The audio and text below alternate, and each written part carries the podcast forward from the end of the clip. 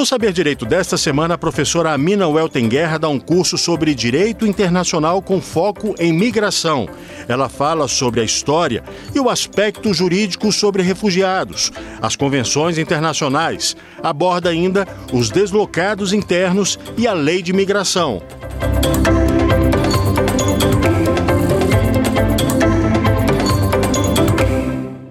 Pessoal! Sejam muito bem-vindos ao nosso curso sobre Direito Migratório. Eu sou a professora Amina Welten Guerra. Vou estar com vocês durante cinco horas de aula em que vamos entender vários aspectos interessantes a respeito desse tema cada vez mais atual e cada vez mais importante para a realidade de todos nós.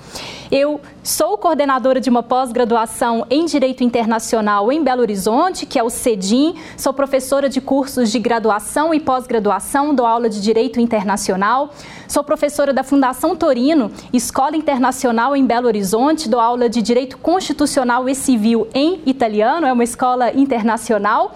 E é um prazer estar aqui com vocês para essas gravações. Sou mestra com laude em Direito Público pela PUC Minas, e também sou especialista em migração, desenvolvimento e direitos humanos pela Universidade de Bolonha, na Itália. Bom, qual que é o meu objetivo aqui com vocês nessa primeira aula? Eu quero apresentar para vocês, nesse nosso primeiro momento, um aspecto geral do direito migratório. Eu quero trazer para vocês o porquê que nós estamos tirando cinco horas do nosso tempo para abordar esse tema. Qual é a importância da gente falar sobre direito migratório? Então, para além de eu trazer essa importância, eu vou apresentar para vocês também algumas, algumas perspectivas diferentes que nós temos tido em relação aos perfis migratórios. O que quer dizer isso? Quer dizer que a migração é um fenômeno extremamente natural, a mobilidade humana, hoje vários autores vão falar inclusive em direito da mobilidade humana, como por exemplo o professor André de Carvalho Ramos, mas o que nós temos visto nos últimos anos e até mesmo na última década é uma mudança desses perfis migratórios. Portanto, aqui nesse primeiro momento eu vou apresentar isto para vocês. E depois a gente vai entendendo mais do ponto de vista jurídico como que a gente lê, como que a gente enxerga esse esse direito da mobilidade humana, esse direito das migrações. Vamos lá? Bom, é, o, o direito das migrações, quando a gente fala em migração, Migração significa se deslocar, significa ir de um lugar para o outro, certo? Todos nós migramos a todo momento. Eu, para estar aqui, migrei lá de Belo Horizonte e vim estar aqui com vocês em Brasília. Então, sou uma migrante neste momento também. A migração ela faz parte da nossa vida. Todos nós fomos, ah, seremos, ou, é, ou mesmo os nossos antepassados foram migrantes, não é mesmo? E o que eu quero trazer é que, justamente quando a gente estuda esse aspecto histórico das migrações, a gente pode observar que toda a humanidade ela esteve em movimento. A humanidade nos conta uma história da mobilidade. E aí eu peguei alguns relatos de historiadoras, de geógrafas, por exemplo, para apresentar esses dados para vocês as historiadoras Walton e Goucher, elas vão falar a respeito da migração humana, dizendo que se nós quisermos estudar, retroceder, né, vamos entender onde, quando, como começam essas migrações humanas? A gente teria que voltar 3,6 milhões de anos para trás. Então, é algo extremamente antigo. E quando a gente retrocede nesse ponto de partida, nós começamos a ver as famílias de hominídeos que migravam. Elas vão fazer esse estudo e é super interessante. Vão afirmar, inclusive, que a primeira viagem intercontinental ela teria acontecido há aproximadamente 2 milhões de anos atrás, quando hominídeos eretos e bípedes saíram da África. Gente, 2 milhões de anos atrás, imaginem com quais meios de transporte essas pessoas fizeram uma migração intercontinental. Nós vamos entender melhor essas categorias a partir das nossas próximas aulas, mas já para antecipar para vocês, quando a gente fala de uma migração intercontinental, nós estamos falando de atravessar todo um continente. Intercontinental ou intracontinental, intracontinental você está dentro do mesmo continente e se movimenta dentro dele. Intercontinental você atravessa um continente. Então imagine que esses hominídeos há mais de 2 milhões de anos atrás haveriam feito essas primeiras migrações de um continente para o outro. Essas autoras, essas historiadoras, Walton e Goucher, elas vão alegar que esse movimento migratório, que ele era resposta do que na pré-história? Na pré-história, mas a gente vai ver que hoje também é, isso não difere muito. Por que, que essas pessoas migravam, né, há tantos anos atrás? Existia uma rede de fatores dentro do comportamento humano que nós podemos ligar a esses fenômenos migratórios, quer seja a nossa vontade de sobreviver, certo? Nós migramos muitas vezes por uma aptidão individual de sobrevivência e aí aquelas, aqueles, aquelas tribos, aquelas pessoas que vão conseguir migrar, possivelmente elas vão aumentar a própria sobrevivência, a própria longevidade. E esse comportamento do ser humano que está ligado a essa questão de diminuição de riscos. Portanto, se eu posso ir para um local mais seguro, por que não? Por que não ir para um local mais seguro e buscar aumentar as minhas chances de sobrevivência? Ou mesmo essas migrações, elas teriam sido planejadas. E se eu planejo uma migração, significa que eu tenho alguma informação sobre aqueles outros territórios. Portanto, migrações possivelmente planejadas tenham sido feitas em virtude de trocas de informações entre pequenas tribos, ou mesmo de construções de alianças entre povos distintos, ou mesmo em virtude de memórias, né? Memórias que estão aí no nosso DNA, que nós não conhecemos de maneira consciente plenamente, ou até mesmo fruto de habilidades de negociação variadas que esses hominídeos tiveram há tanto tempo atrás. E essas habilidades, certamente, se a gente fosse fazer um estudo realmente antropológico, um estudo histórico, a gente veria que essas habilidades, essas aptidões, elas mudam de acordo com cada contexto cultural, de acordo com cada contexto social social. Esse movimento dessas pessoas ao redor do globo foi feita como prevalentemente? Hoje a gente pega um avião, certo? Eu vim para Brasília de avião, mas há dois milhões de anos esses movimentos eles eram feitos prevalentemente a pé. É possível que esses hominídeos eles tenham usado jangadas, pequenas jangadas para flutuarem também. É, e, claro, a história né, da sobrevivência, certamente vocês já estudaram a questão das migrações, né, gente? A questão por exemplo, da sobrevivência, do fato de você, de, que nós primeiro éramos nômades e depois nos tornamos sedentários, e tem, tem todo um aspecto migratório por trás daquilo dali, que está por trás também né, de todo esse fenômeno de sobrevivência humana. E aí, é, uma, das, uma das bibliografias que eu trouxe para vocês, vocês podem ver aí depois no, no, no, formulário do nosso curso, diz respeito a um livro que eu publiquei que se chama Constelações Migratórias e a Proteção Internacional da Pessoa Humana. E nesse livro eu vou trazer alguns mapas e nesses mapas, quando a gente observa esses movimentos migratórios do passado, nós vamos ver realmente qual foi o movimento que esse homem africano ele teria feito.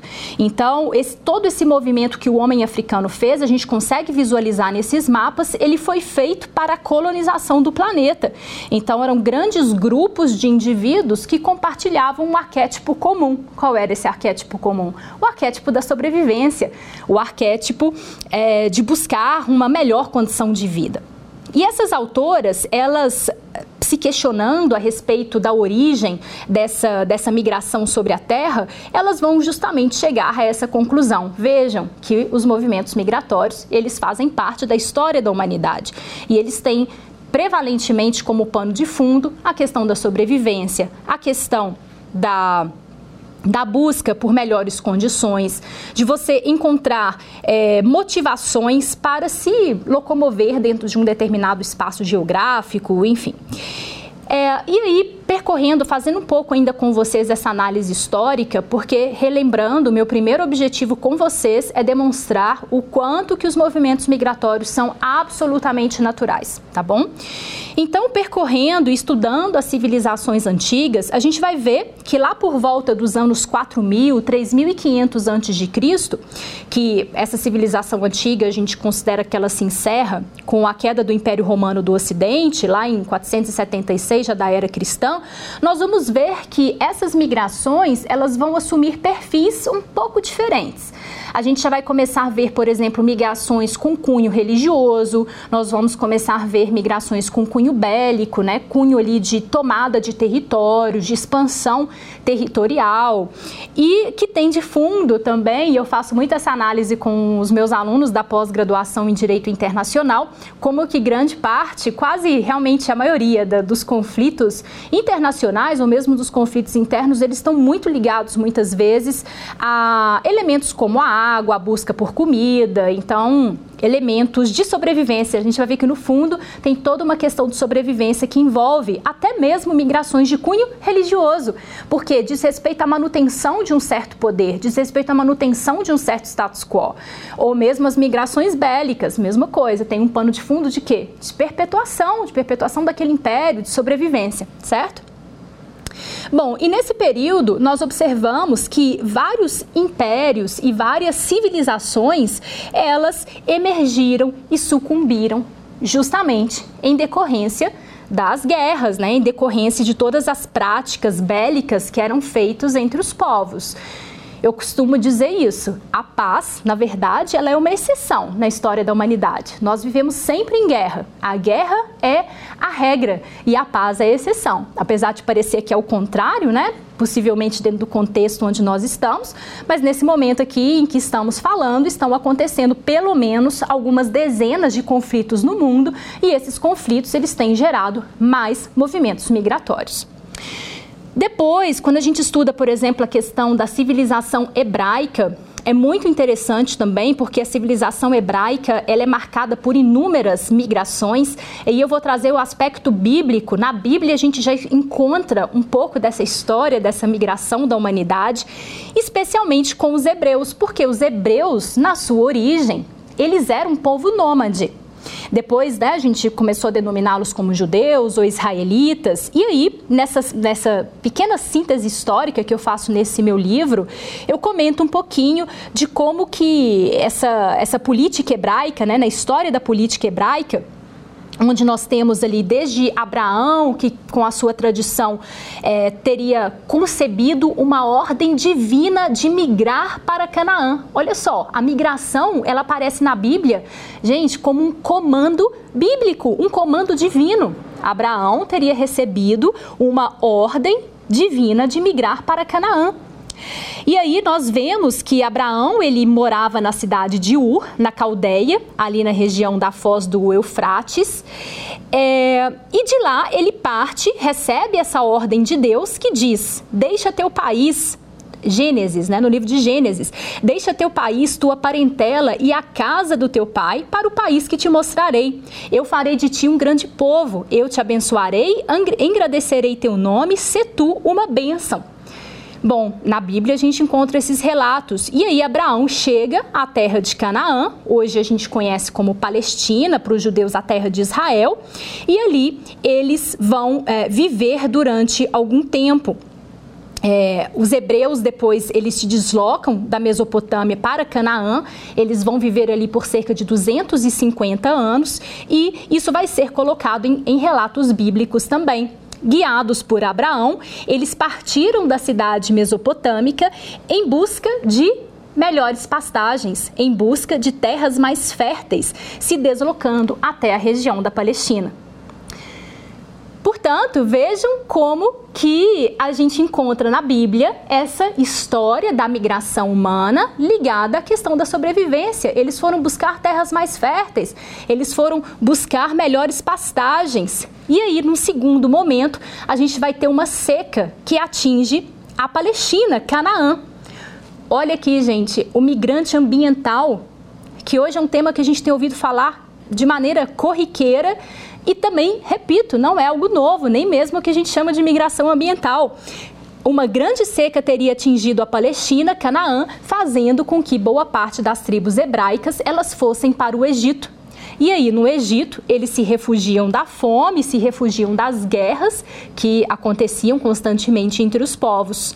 Bom, Aí a gente vai ter uma mudança, né? Porque nesse primeiro período em que eles chegam, que os hebreus chegam ao Egito, eles vão viver bem, vai ser um período de dominação dos chamados Ixos, e os Ixos eles tinham derrubado o faraó e eles vão viver ali é, no poder e os hebreus chegam até mesmo a ocupar cargos administrativos, chegam a ocupar cargos no poder e vivem por ali no Egito livremente durante muito tempo. Imaginem que os hebreus vivem no Egito durante 400 anos, até que até que, e aí de novo, olha só como que as histórias vão se repetindo. A gente vai ter um outro conflito, porque os Ixos, eles vão ser derrotados, e aí os hebreus vão começar a ser perseguidos.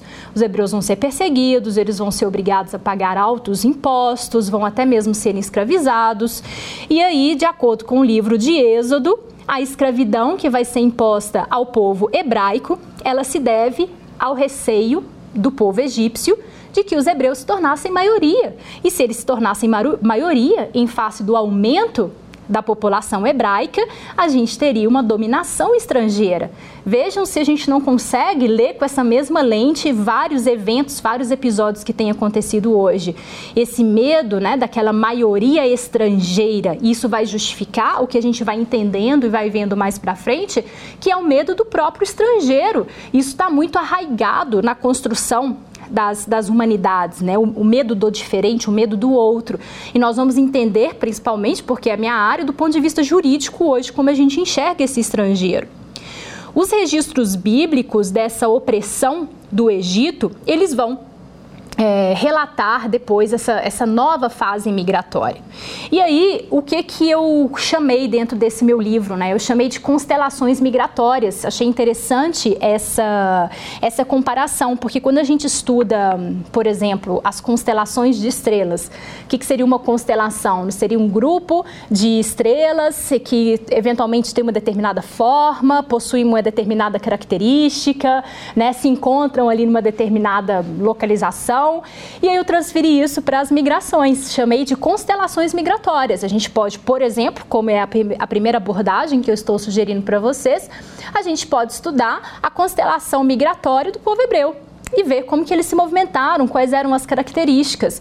E eu vou trazendo aqui agora, construindo com vocês, justamente quais são essas outras constelações migratórias para vocês compreenderem não apenas como que a migração é um fenômeno extremamente natural, mas também poderem observar como é ao mesmo tempo um fenômeno extremamente complexo de ser analisado, tá? E a gente vai construindo isso juntos aqui na medida que eu for abordando esses conceitos. Portanto, a gente pode observar que a migração nessa condição de fenômeno social ela acompanha a história da humanidade.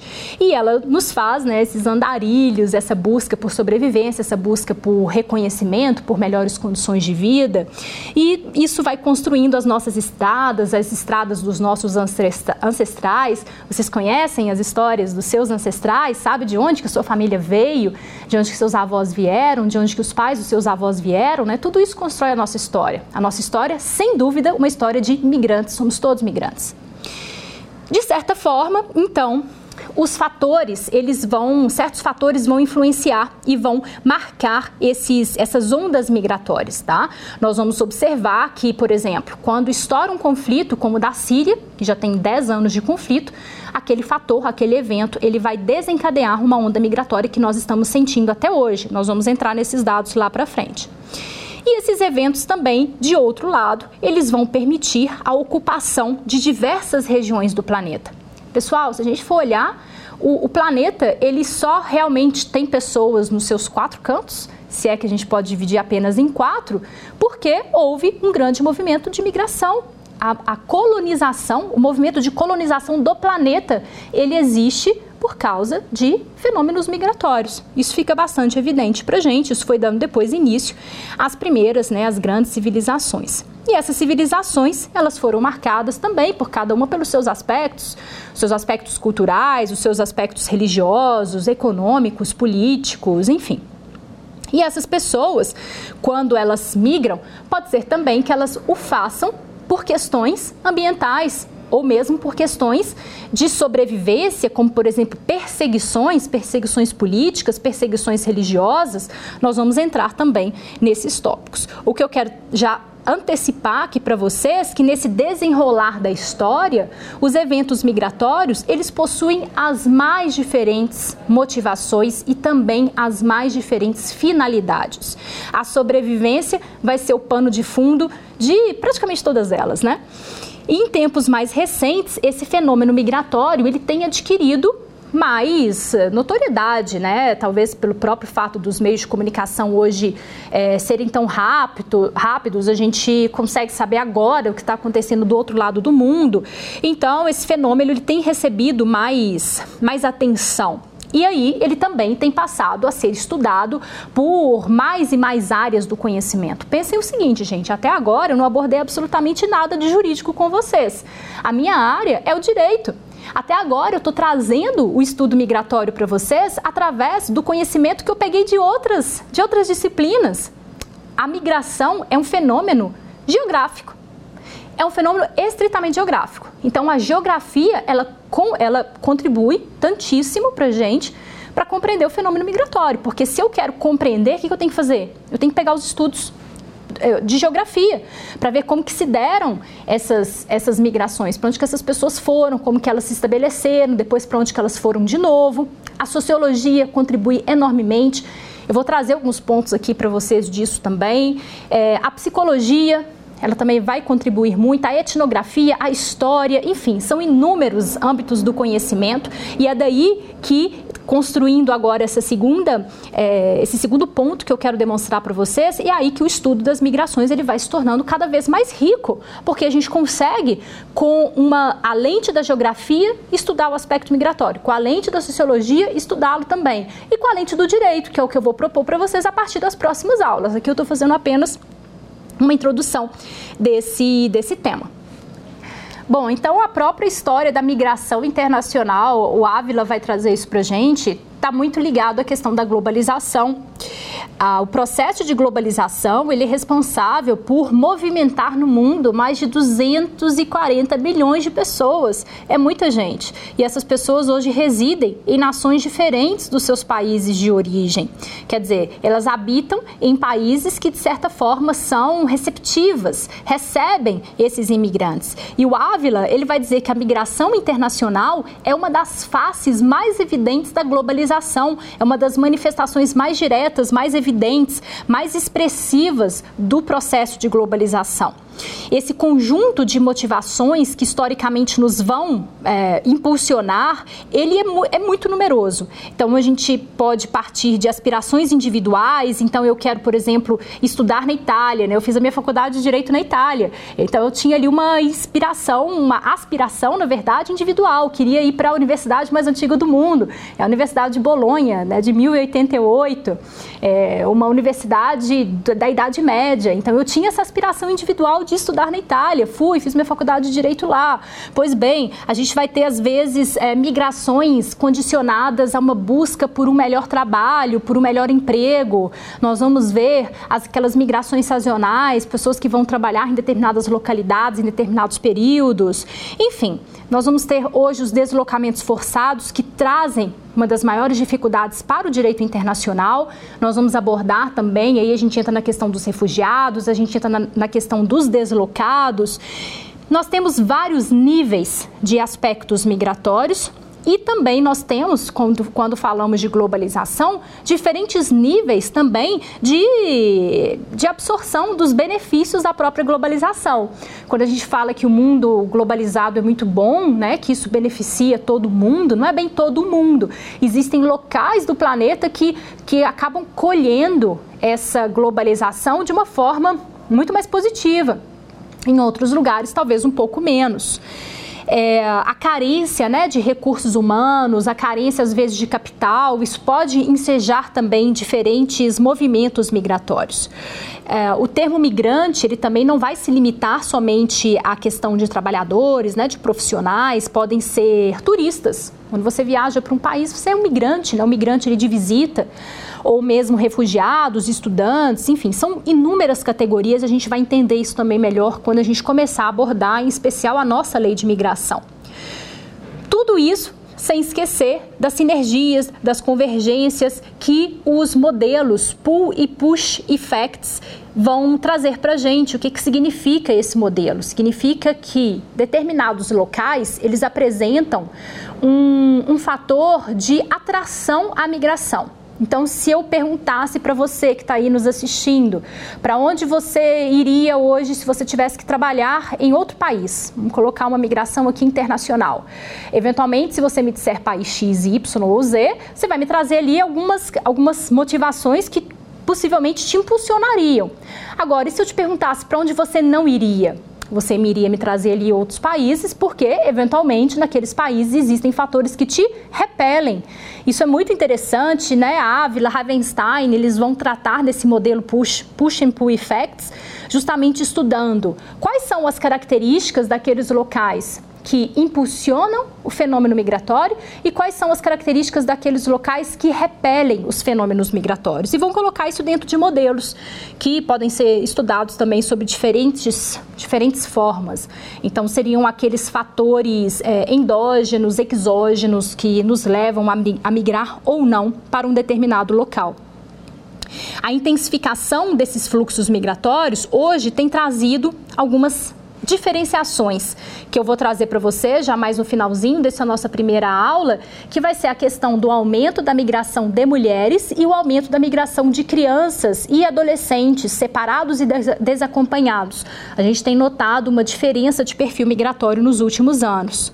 Esses deslocamentos de indivíduos, repito, eles podem ser pelas mais diferentes razões: razões culturais, razões políticas, sociais, é, enfim, aspirações coletivas, aspirações individuais ou até mesmo por questões climáticas, desastres naturais, um tufão, um terremoto, um incêndio, um, um furacão, é, enfim, enchentes e, e, qualquer outro tipo de, de fenômeno.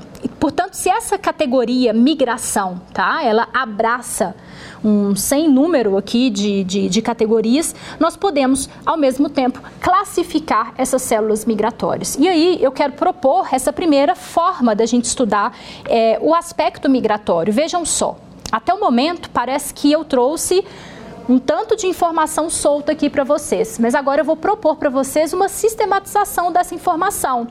Como que eu fiz no livro que eu escrevi? Eu me inspirei na sistematização já feita pela geografia e aí depois eu fui acrescentando com coisas ali que o mundo jurídico me proporcionou. Então, por exemplo, eu vou pegar a categoria migração e vou distinguir. Eu posso estudar, portanto, a migração do ponto de vista das pessoas. Se é das pessoas, eu vou estudar a figura do emigrante. Então, eu, a mina, que saí do Brasil para ir para a Itália. Aqui no Brasil, eu era uma emigrante. Ou eu posso estudar o perfil da imigrante a mina. Lá na Itália, eu era uma imigrante na faculdade de Direito a gente pode observar esses dois pontos, como que a Itália me enxerga e como que o Brasil me enxerga ali como emigrante, tá? É uma chave de análise. Uma outra forma de se estudar é com o gênero. Eu posso ver a migração feminina e eu posso ver, por exemplo, a migração masculina. Posso ver a migração também é, de outros gêneros, enfim, o, o, gênero, o gênero que vocês quiserem. Vocês podem também aumentar essa lente e enxergar aquela migração específica. Vocês vão encontrar muitas surpresas nesse estudo. O que, que eu quero dizer com isso, gente? Que a migração, apesar de ser um fenômeno extremamente comum, quando a gente aumenta a lente do nosso microscópio e vai tentando categorizar se é mulher, se é, se é imigrante, se é do ponto de vista da imigração que eu vou estudar e outras categorias, vocês vão ver como ficam ricos esses estudos sobre as migrações. É, eu vou aprofundar nessa questão da migração de gênero de mulheres já já com vocês. A gente pode estudar, por exemplo, também a migração do ponto de vista da faixa etária. Ah, eu quero estudar a migração de crianças, eu quero estudar a migração de adolescentes ou de jovens, quero estudar a migração de idosos. A migração de idosos ela é pouquíssimo estudada. Por quê? Porque geralmente os fenômenos migratórios, eles são muito baseados na questão econômica. Então é aquela pessoa que está indo trabalhar em outro lugar, ou que está indo, ou um turista, por exemplo, que de qualquer forma ele vai gastar dinheiro na localidade para onde ele está indo. Então o estudo migratório ele é muito focado nisso, né, na questão econômica. E os idosos, como eles não estão mais numa idade ali economicamente ativa, já existem poucos estudos nesse sentido. Mas é interessante, porque, por exemplo, é, É, se a gente pegar alguns países da Europa, idosos que querem se que querem migrar para um país onde eles possam ter uma aposentadoria é mais tranquila um país com menos criminalidade, por exemplo, ou um país que tenha melhores tratamentos de saúde, ou um país em que ele vai ter um final de vida mais tranquilo, né, mais em paz, com assistência, um local com melhor qualidade de vida. É interessante quando a gente analisa também esses, essas migrações de idosos. A gente pode estudar a migração do ponto de vista da forma, pode ser uma migração voluntária. Então, eu voluntariamente eu fui para a Itália, fui de forma legal, no sentido que eu tinha um visto, tinha um documento válido. Nós vamos entender essas categorias mais para frente também. Ou pode ser uma migração involuntária. Teve uma enchente no seu local de residência habitual e você precisou se movimentar Pode ser uma migração involuntária e pode ser uma migração também ilegal. O que, que significa? Você não tinha um documento, você não tinha ali um visto para ir para aquele outro lugar e ainda assim você foi. A gente pode falar também de migrações do ponto de vista do tempo. Vamos pensar na migração pendular. O que é a migração pendular? Eu vou trabalhar numa cidade, geralmente ali a capital, né, aquela, aquela cidade maior dentro daquele estado, e no final do dia eu volto para minha casa. É, Belo Horizonte é, tem muito essa migração pendular, né, que, por exemplo, as cidades ali do entorno, é, Betim, Contagem, Sete Lagoas, é muito comum que as pessoas ali de Betim vão trabalhar em Belo Horizonte, e depois voltam para Betim à noite. É uma migração que eles chamam também de commuting, uma migração é, pendular, ou pode ser uma migração sazonal. A sazonal ela já duraria mais tempo, é uma migração temporária. Então, vamos pensar naquelas pessoas que, por exemplo, vão trabalhar naquelas colheitas de café. São Paulo tem muito isso, né? Você vai trabalhar nas colheitas de café e você vai, fica ali alguns meses, ou aqueles locais que produzem vinho, as pessoas vão trabalhar colhendo uvas durante uns, alguns meses e depois voltam. É uma migração temporária. A gente pode estudar a ótica com a lentezinha dessa migração temporária. Nós podemos também estudar a migração do ponto de vista definitivo quais são aqueles movimentos que tiveram o escopo de se instalar numa determinada localidade, um escopo de se estabelecer naquela determinada localidade. Nós podemos estudar do ponto de vista do território. Vamos estudar como que se dá a migração. Eu fiz esse estudo, por exemplo, em Minas Gerais, dentro do estado de Minas. Como que se dá a migração? Dentro do estado, né, intraestadual. E aí a gente pode ver, tem a região ali do Triângulo Mineiro, né, a capital, como que se dão esses fluxos migratórios, é super interessante. Quem vai trazer esses dados para a gente, gente? A geografia. O IBGE vai estar tá lá é, colocando realmente os números, né? E, e, fazendo esse mapeamento, é super interessante. Ou a gente pode estudar a migração interestados. Quantas pessoas não saem de seus próprios estados para trabalhar em outros? É um outro fenômeno. Ou a migração intercontinental dentro do próprio continente, nós já mencionamos isso, ou mesmo inter, né, de um continente para o outro, ou intracontinental dentro do próprio continente. É uma outra chave de análise também. E por fim, que eu acredito que é uma das mais difíceis da gente conseguir. Hum, é, não difíceis, no sentido de ser muito amplo, são as causas. Você pode migrar por questões naturais, demográficas, jurídicas, socioculturais, bélicas, turísticas, é, persecutórias. As causas, elas são infinitas. Portanto, esse quadro que eu apresentei aqui para vocês é o quadro que está no meu livro e que eu vou dissecando ali cada uma né, com alguns exemplos essas lentes através das quais a gente pode estudar o fenômeno migratório. E é daí que eu justifico o fato das migrações elas serem extremamente complexas. É complexo a gente estudar o fenômeno migratório. Por isso que eu dando aqui para vocês essas indicações, quando vocês quiserem estudar algum aspecto migratório, o que, que vocês vão fazer? Vocês já sabem agora que você pode colocar uma lentezinha. Né? Então, observe isso. Qual que é a categoria? Ah, eu quero estudar a migração, sei lá, de brasileiros. Tá bom. Brasileiros para onde? Para outros países ou dentro do Brasil? Ah, para outros países. Qual país? Ah, para os Estados Unidos. Tá bom, homens ou mulheres? Ah, não sei, os dois, né? Às vezes você começa ali com os dois, depois você vai afunilando. Porque eu vou trazer aqui para vocês, a gente tem. É, é, é, diferente. Quando a gente escolhe optar aqui por um tipo de lente, a gente vai ter resultados diferentes, sim. Ah, eu quero estudar a questão da migração, se ela é legal, como é que é a migração nos Estados Unidos? Ela é mais é, legal, vamos dizer assim, documentada ou ela é mais indocumentada? Aí nós vamos ver que tem um número grande de brasileiros que vão para os Estados Unidos sem um documento, a chamada imigração, às vezes, clandestina. Aí, olha como é que é interessante. Se a gente for analisar, comparar a, a, migração de brasileiros para os Estados Unidos de, e de brasileiros para o Japão, nós vamos ver que o perfil migratório do brasileiro que vai para os Estados Unidos, do brasileiro que vai para o, Japão, é totalmente diferente, gente. O perfil socioeconômico do migrante muda. Por isso que a lente para a gente estudar o fenômeno migratório é extremamente importante. Entendido isso, eu quero trazer aqui para vocês agora um pouquinho da questão da migração de gênero. Nós comentamos que a gente pode colocar essa lente sobre o aspecto da migração de mulheres. E por que, que eu estou propondo isso para vocês? Justamente porque nós temos observado que nos últimos anos a migração de mulheres aumentou muito. A mulher ela nunca foi estudada como protagonista do fenômeno migratório. Então o que está acontecendo? Aumentaram os estudos sobre as mulheres ou de fato aumentou a migração feminina? Vamos conversar um pouquinho disso daqui. É, Claro, né, gente? Uh, a gente vai eu vou trazer aqui uma, uma reflexão até muito geral da, da, questão do gênero, né, da migração do aspecto do gênero, mas certamente existem análises muito mais ricas ou aprofundadas que nós poderíamos fazer.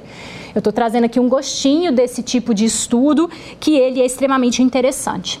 Se a gente for olhar a migração feminina, os estudos sobre migração feminina, eles vão começar no século XX. É, então é bastante recente. As mulheres, como eu comentei, elas não eram vistas como protagonistas desse fenômeno migratório, assim como as crianças também não.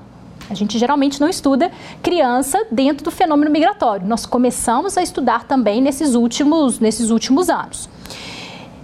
Por que não?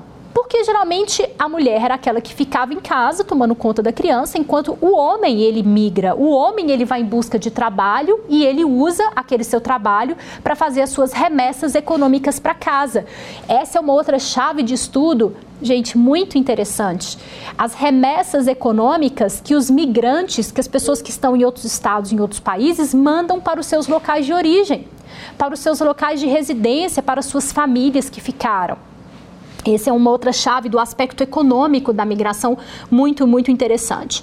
Portanto, essa migração ao longo da história, ela sempre foi predominantemente masculina, porque a e, e, também assim, quando se estudava a mulher que migrava, geralmente se estudava aquela mulher que migrava para se casar. Esses estudos são muito interessantes, de novo, não é da área jurídica, são da sociologia. O sociólogo Ulrich Beck, ele vai trazer isso no livro dele sobre as famílias globais, justamente chamando atenção, olha que chave de análise interessante que ele trouxe. A migração de mulheres para o escopo matrimonial para se casarem. E aí, enfim, nós vamos ter vários estudos depois de feministas que vão enquadrar esse tipo de imigração matrimonial dentro da, da situação de exploração internacional da mulher. Os estudos são muito interessantes, onde existe ali aquela figura, o Ulrich Beck que vai trazer isso, existe aquela figura do homem ocidental, né, o homem forte, o homem que, que provê, que é o provedor, e a mulher estrangeira que é frágil, é, que é indefesa.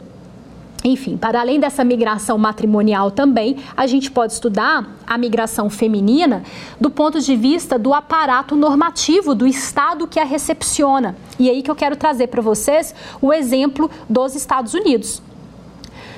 Nos Estados Unidos, fizeram um estudo Marion Houston, Roger Kramer e Jonathan Barrett, lá em 1984, fizeram um estudo super interessante observando o aumento significativo de mulheres migrantes nos Estados Unidos. E aí foram ver o seguinte, que entre os anos, até entre 1857 até 1922, a predominância desses fluxos migratórios para os Estados Unidos era de homens, tá bom? E aí, a partir de 1930, o fluxo de mulheres aumentou. 1930 a 1979, as mulheres chegaram a representar 55% do fluxo migratório. Falaram, ué, o que está acontecendo? Foram ver o que, que tinha mudado. Tinha mudado a legislação dos Estados Unidos em relação a mulheres migrantes. Então percebam como que o aparato normativo de um Estado pode, de certa forma, favorecer ou não a migração. A partir de 1920 até 1952, os Estados Unidos eles eliminaram a discriminação por sexo em relação aos direitos das residentes, do, do, de residentes de reunirem-se com as esposas estrangeiras. Havia uma diferença de direitos para aquelas pessoas que residiam, se elas eram é, casadas com mulheres estrangeiras ou não. E o fato de ter se eliminado essa discriminação acabou fazendo com que mais mulheres fossem sendo admitidas, né, fossem migrando de fato para os Estados Unidos. E aí outros estudos sobre a migração feminina, que são muito interessantes, eles vão olhar o seguinte, o que, que essas mulheres vão fazer quando elas migram? Então, se elas não migram para se casar, e se a gente tem realmente um fluxo migratório feminino, que, que são aqueles estudos que começaram a ser feitos a partir do século XX, vamos ver para onde essas mulheres vão e o que, que elas fazem. E aí esses estudos, eles demonstraram, eu estou falando de um relatório chamado Migrações e Mulheres de 2007, e eles vão apresentar o seguinte, que 60% das migrantes, das mulheres latino-americanas, elas saem dos seus locais de origem para exercer atividades de auxiliares domésticas. 60% das latino-americanas, isso é um estudo lá de 2007. Na Espanha, 70% na, nessa época das imigrantes, elas trabalham, trabalhavam também como auxiliares domésticas. Aí foram vendo, né? Então, por exemplo, na Europa, que tem um envelhecimento da população muito grande, tem uma carência de, por exemplo, é, enfermeiras, de pessoas que tomam conta de crianças, de idosos, e foram observando que a maior parte das pessoas que fazia esse, esse trabalho eram mulheres estrangeiras, eram mulheres migrantes. Arábia Saudita, Líbano, as mulheres também é, formam a maior parte desses auxiliares domésticos. Em relação a profissões de saúde, foram observar esses dados também Estados Unidos, Canadá, que precisam de muitos enfermeiros, foram vendo que grande parte desses enfermeiros eram enfermeiras migrantes de outros países. E eu achei super interessante é, um dado falando que no Ghana, por exemplo, nos anos 2000, no Ghana, as enfermeiras que deixaram o país eram o dobro das enfermeiras que se formaram. O dobro de enfermeiras que deixar um país, é, deixar o país o dobro de enfermeiras que se formaram no Ghana nos anos 2000. Quer dizer, elas não estavam trabalhando no Ghana, elas se formaram e foram trabalhar em outros países. Nesses anos 2000 também, 85% das enfermeiras filipinas também estavam trabalhando no estrangeiro. Gente, imagina, 85% de uma determinada mão de obra não está trabalhando no seu país de origem, está trabalhando em outro país. Isso é muito interessante porque vai envolver depois muito também a questão das remessas econômicas, né? É, e esses estudos vão demonstrar como a, a, as Filipinas ali eram muito sustentadas por essas remessas econômicas que eram mandadas por essas mulheres aos seus familiares que, que ficaram ali. Muito interessante. Então, é, depois a gente tem o fenômeno também da chamada fuga dos cérebros, que são aquelas pessoas altamente qualificadas que acabam não ficando nos seus países, né, de origem, vão trabalhar em outros países, enfim. Mas o, o, que eu queria apresentar aqui para vocês, do ponto de vista, vamos dizer assim, sociológico, é que esse movimento migratório feminino ele tem aumentado muito e a gente precisa ter uma atenção específica em relação à violação de direitos humanos. Quando a gente trata, então, por exemplo, a gente já entendeu que a migração de mulheres ela tem aumentado. Nem é por causa desses dados que eu trouxe aqui para vocês ainda não. Na verdade, o que, que tem mais acontecido? Né? Isso aqui, a Caritas, o, o, diretor da Caritas, o Marcelo Maróchica, ele vai trazer isso para gente, né? Vai falar que é cada vez mais comum a chegada de mulheres sozinhas e de mulheres desacompanhadas. É, claro, sozinhas ou desacompanhadas, ou mesmo acompanhadas de seus filhos. E por quê? Porque elas estão vindo desses países em conflito, os homens vão para a guerra, eles morrem, e aí as mulheres se veem na necessidade de migrar, elas se veem na necessidade de proteger a própria família, elas se veem nessa jornada migratória. E aí, quando a gente começa a falar de refúgio, que são pessoas que migram de maneira ilegal, gente, ilegal, aqui não estou falando no sentido de ser errado, né? Absolutamente não. Migrar é um direito humano, está na Declaração Universal dos Direitos Humanos, todos nós temos o direito de migrar. Migrar é um direito humano. Ilegal no sentido, naturalmente, de não ser legal, no sentido que você não tem o documento que um determinado Estado exige que você tenha para que você entre. Para você entrar num Estado, isso faz parte da soberania do Estado. O Estado ele é livre para te admitir ou não em seu território nacional, tá bom? Então todos nós temos o direito de migrar. Eventualmente não temos o direito humano de entrar em outro estado, mas de sair em busca de, de sobrevivência, de melhores condições de vida, isso sem dúvida. Então, ele, eh, esse diretor da Caritas, ele vai trazer exatamente isso, né? E aí ele vai eh, a, a, a, nos apresentar questões de direitos humanos, porque, sem dúvida, quando a gente fala de refúgio, a gente fala de uma migração forçada, isso é muito importante a gente ter em mente. A gente não está falando de uma mulher que pegou seu passaporte com visto, foi para o aeroporto internacional, entrou no avião e foi para outro país. Não é essa a situação. A gente está falando de uma pessoa que ela teve que sair porque está sendo perseguida ou com grave generalizada, generalizado risco de violação de direitos humanos, ou já vivendo inúmeras situações de violações de direitos humanos, essa pessoa ela sai fugida e ela vai atravessando fronteiras de outros países de maneira clandestina. Por quê? Repito, ela não tem o documento que precisa, ela não tem o visto, ela não tem um passaporte para entrar nesses outros países. E essa travessia, ela gera inúmeras situações de violações de direitos humanos. E quando a gente trata desses grupos vulneráveis como como crianças, adolescentes, mulheres, as violações de direitos humanos, elas ficam muito evidentes. Quando a gente, claro que com, com os homens, obviamente, né, gente, porque a situação hoje de refúgio, ela é totalmente dramática. O que eu quero trazer para vocês é que do ponto de vista dos direitos humanos, existe uma vulnerabilidade especial, existe uma vulnerabilidade particular, sim, tá bom?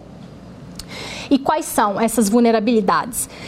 Prostituição forçada, estupros, é, enfim, uh, uma série de, de, violações, inclusive muitas dessas mulheres, elas migram com filhos muito pequenos, então tem toda uma questão aqui da, da gestação, né, ou às vezes grávidas, do pré-natal dessas mulheres, e tudo isso é importante da gente entender por quê? Porque as políticas públicas, elas têm que mapear essas vulnerabilidades para conseguir preveni-las, para conseguir impedi-las, para conseguir evitá-las, tá bom? Não tem como você impedir impedir que algo aconteça sem você saber que acontece, o porquê que acontece, onde que acontece e como fazer para prevenir.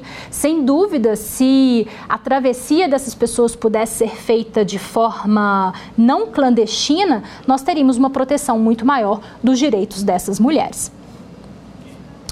É, o autor, por exemplo, Queiroz, lá em 2015, ele vai tratar desse fenômeno falando da feminização da migração. Ele vai adotar esse termo interessante, falar que a gente tem visto uma feminização da migração, apontando justamente a, a esse momento em que nós estamos vivendo, em que as mulheres e crianças, elas são mais da metade dos fluxos migratórios no mundo hoje, de refugiados, de deslocados, vamos colocar em termos mais genéricos. A gente vai entender a diferença entre deslocado e refugiado já já já. Mas quando a gente trata desses deslocamentos forçados, mulheres e crianças são hoje a maioria desses fluxos migratórios. Então é por isso que eu estou trazendo aqui e me detendo um pouquinho mais nessa lente migratória aqui do gênero de mulheres com vocês. E é, esses estudos sociológicos eles vão mostrar isso, né? Que muitas vezes para que uma mulher ela possa migrar, ela vai estabelecer redes no seu local de origem diferentes. Porque, por exemplo, os seus filhos vão precisar ficar. Muitas vezes elas vão sozinhas. Então, se seus filhos ficam, elas precisam de alguém para tomar conta daquelas crianças. Então, esses estudos sociológicos vão demonstrar que até mesmo as redes que ficam nos seus países de origem são diferentes das redes que ficam no caso da migração masculina. Então é interessante essa análise também. E aí tem chegado né, cada vez mais, mais mulheres, enfim, sozinhas, e as, e as políticas públicas elas precisam dar conta dessa situação. Eu estava lendo uma reportagem é, sobre as mulheres venezuelanas ali em Manaus, né, Boa Vista, essas mães venezuelanas demonstrando que uma das principais dificuldades delas para conseguirem se inserir onde elas vivem é justamente o fato que elas não conseguem emprego porque elas levam as crianças no colo, batem nas portas, né, nos locais buscando emprego, colocam cartazes na rua, chegam na, nas entrevistas de emprego com as crianças e isso tem sido muito difícil. A discriminação né, dessa mulher mãe é, é muito difícil para essa mulher ela se integrar depois dentro da, da sociedade. Em relação à migração masculina, é, a gente pode também né, tecer esse, esse viés de, de observação. E, de novo, não é só a migração masculina. A gente precisa ver qual é a localidade daquele homem. Porque, por exemplo, no Brasil, eu vou trazer isso para vocês depois, nós temos que a maior parte dos migrantes, a despeito do que eu acabei de falar com vocês, dos, dos refugiados, né, do, no caso, são, são homens. Então, não é o perfil do Brasil. Então percebam que a gente sempre tem que saber de onde que a gente está falando para a gente conseguir tecer ali um olhar é, socioeconômico, jurídico, de direitos humanos, né, de abordagem de política pública é, diferente. Eu vou trazer esse, esse estudo para vocês, é, vocês podem pesquisar também, tá? Porque todo ano o Acnur, ele lança um novo. Então, nós temos o perfil socioeconômico dos refugiados no Brasil. Se vocês digitarem assim no Google, é, vocês vão ver que tem lá um PDF do Acnur, eles atualizam. E no Brasil, 72% dos imigrantes venezuelanos são jovens, são jovens entre 20 e 39 anos, a maioria do sexo masculino é, 63% do sexo masculino e são solteiros. Olha que interessante, a maior parte, portanto, são homens no Brasil, não são mulheres nem crianças, tá? É, praticamente um em cada três, 32% tem curso superior completo ou pós-graduação, ou um, é, três em cada quatro chegam com nível médio completo. Gente, isso pode chegar até acima da média do brasileiro médio o perfil do venezuelano que vem para o Brasil, ele tem, ele tem estudo na, na, na grande maioria da, das vezes. O motivo principal, por que, que eles saíram da Venezuela? Crise econômica, 77% por causa da crise econômica. A maioria dos entrevistados entrou no Brasil em 2017 e eles vêm ali de 24 regiões específicas. Esse estudo vai mostrando isso para gente. Mais da metade teve apoio de rede migratória no Brasil, quer dizer, eles já tinham pessoas que moravam aqui, já tinham amigos, já tinham familiares e eles vieram meio que com a ajuda dessas redes. E quando a gente pergunta, vocês querem voltar? Qual que é a intenção? Claro, né, gente? Se você está fora do seu país, você teve que sair por crise econômica, você gostaria de voltar? Com certeza, né? É onde está a nossa cultura, é onde está a nossa língua mãe. Isso é muito importante para uma pessoa. Então, sim, a maior parte dessas pessoas, apesar de não terem uma previsão, muitas vezes, é, pretendem voltar ou estão em países ali com uma cultura muito mais próxima né, das suas. Enfim, eu quis trazer esse quadro aqui para vocês, justamente para vocês conseguirem observar essa lente. E para terminar o nosso ponto nessa nossa aula aqui de hoje, antes de eu chamar o quiz para vocês, eu quero falar rapidamente sobre a questão das crianças. Quem é a criança para o direito internacional? É aquela pessoa que tem menos de 18 anos. Isso se a legislação local ela não atribuir a maioridade a essa, a essa pessoa antes, mas via de regra é aquele que tem até 18 anos. E por que, que essas crianças também têm migrado cada vez mais sozinhas? Mesmas razões, gente, porque muitas vezes perderam os pais no próprio processo de imigração, como a gente está falando de um processo em que são milhares de pessoas migrando e de maneira clandestina, é muito complicado. Muitas vezes essas crianças se perdem dos seus responsáveis ou até mesmo por já viverem situações de abuso e de sofrimento muito grande nos seus países de origem, elas migram sozinhas. Passou é, recentemente uma reportagem a respeito dessas crianças desacompanhadas chegando nos Estados Unidos, passando pela fronteira do México. Depois vocês dão uma, uma pesquisada para vocês verem. Então, são crianças que saem separadas ou saem de maneira desacompanhada. Desacompanhada, elas estão totalmente sozinhas, sem nenhum responsável. E separadas, elas estão com alguém que se diz responsável por elas, mas a gente não sabe, né, realmente ali, eu estava até assistindo É, em 2018, eu estive no seminário da Cátedra Sérgio Vieira de Mello, no Rio de Janeiro, e assistente social que tratava desses chegados né, na fronteira ali em Pacaraima, estava relatando que nessas entrevistas é, ela, ela perguntava, às vezes tinha uma criança com uma pessoa que se dizia responsável, mas não tinha como você saber realmente. Às vezes o nome não, não o sobrenome não batia, essas pessoas chegam muitas vezes sem documentos e que muitas vezes você tem que ficar muito atento para saber se não está tendo ali uma situação de abuso daquela criança, uma, situa uma situação de exploração infantil.